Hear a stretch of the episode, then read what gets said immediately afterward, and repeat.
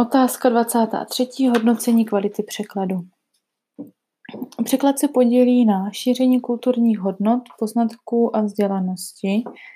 Objemy překladu se zvyšují a přibývá i nových oblastí. Překlad je jednoznačně součástí globalizace a ekonomického rozvoje a proto je hodnocení kvality důležité. Je důležité pro uživatele, zda mohou překladu důvěřovat, také pro profesionální překladatele, mohou prokázat, že jejich práce je kvalitní, také má význam pro translatologický výzkum, vytváří kritéria pro uh, kvalitu kontroly, a teda pro kontrolu kvalitu, kontrolu kvality a také má význam pro studenty překladu nebo začínající překladatele, aby věděli, jak se zlepšit. Um, už se nehodnotí pouze literární texty, ale důraz je dnes spíše na pragmatické texty. Uh, hodnocení kvality překladu je uh, rozhodně součástí překladatelského procesu. Uh, Hausová rozděluje texty na texty trvalé hodnoty anebo běžné texty krátkodobé spotřeby. U těch textů trvalé hodnoty je, jsou ty požadavky na kvalitu trošku vyšší. V současnosti se změnilo vnímání subjektivity, co se týče uh, hodnocení překladu. Dříve to bylo viděno jako problém, ale dnes už se to bere jako běžná součást překladu. Uh, je to ve spojitosti se sociologií, a ta subjektivita může mít jak pozitivní, tak i negativní vliv na ten překlad a na jeho výslednou kvalitu. V hodnocení kvality překladu je několik problémů. Například to, že chybí standardizovaná terminologie, že je několik různých metod a přístupů e, k hodnocení, je několik modelů. Také se e, různí názory na překladatelskou kompetenci a názory na to, jak vůbec se dá kvalita hodnotit. Um, obecně existuje třístupňový model hodnocení kvality překladu, nebo co to vůbec je.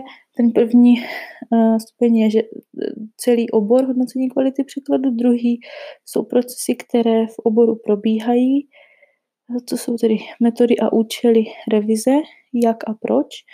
A třetím stupněm je, jsou postupy hodnocení kvality překladu, tedy co, kdo, kdy. Hodnocení může být pouze cílového textu, což je monolingní analýza, anebo uh, může hodnocení probíhat srovnáním výchozího textu s cílovým textem. To se tedy jedná o bilingní analýzu.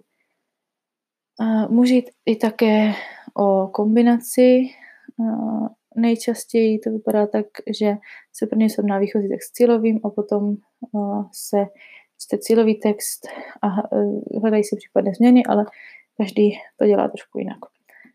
Um, co se týče těch postupů, tak uh, buď může být text uh, překlad, nebo text je překlad a hodnotí ho překladatel, což je v rámci vlastního práce, v rámci toho překladatelského procesu.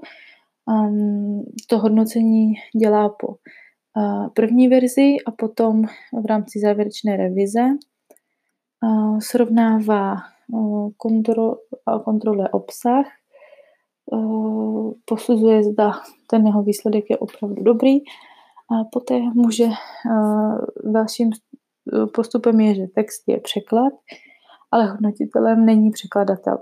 Může se buď jednat o korektora, nebo víceméně kohokoliv, kdo Eh, to hodnotí, nějaké hodnotitele, který kontroluje třeba jednotnost terminologie, registru a stylu, hodnotí správnost, dodržení účelu a podobně. Um, a nebo tím hodnotitelem může být i lektor, co se, když se jedná o lektorské posouzení. Lektor uh, vypracuje nějaký posudek cílového textu a doporučení k nápravě, vlastně poskytuje autorovi překladu nějaký feedback. Třetí možností je, že text není překlad a hodnotitelem je autor textu, což je autorova e, revize, anebo text není překlad a hodnotitelem ani není autor textu, což se jedná o e, editaci, třeba když se e, edituje kniha. Součástí této otázky je také hodnocení kvality pragmatického textu, jelikož pragmatické texty tvoří poměrně velkou část produkce. Kvalita překladu u pragmatických textů je zejména splnění potřeb a očekávání zákazníka. Vychází to z funkčního přístupu k překladu a je to zaměřeno především na uživatele. Ten model hodnocení pragmatických textů pochází od Brunetové. Hmm. Pragmatické texty jsou současné neliterární texty určené čtenářům, kteří sdílí stejný zájem, ovšem nemusí mít stejné znalosti. Těch typů hodnocení je překladového textu je několik, může to být revize v rámci výuky, což má pedagogický význam, jde o zdokonalování studentů, nebo to může být hodnocení kvality překladu a kontroly přeloženého textu, což slouží pro také jako měření produktivity práce, nebo se může hodnotit kontrola uh, kvality, může zkontrolovat kvalita, zda ten produkt odpovídá uh, požadavkům a normám, nebo se může jednat i o nějaký nový pohled na text. Těch modelů hodnocení, jak jsem říkala, je několik. Pro pragmatický text je vhodný ten od Brunetové, který zahrnuje pouze analýzu cílového textu. Brunetová tvrdí, že srovnání s výchozím textem není nutné. Má následující kritéria. Logika, účel, kontext a jazyková norma. A logika je nejdůležitější kritérium, Zaměřuje se na koherenci a kohezi, teda zejména koherenci, a cílem je hlavně efektivní text. Dalším kritériem je účel, což je záměr autora a jeho účinek na čtenáře. Účel cílového textu by měl být stejný jako účel výchozího textu.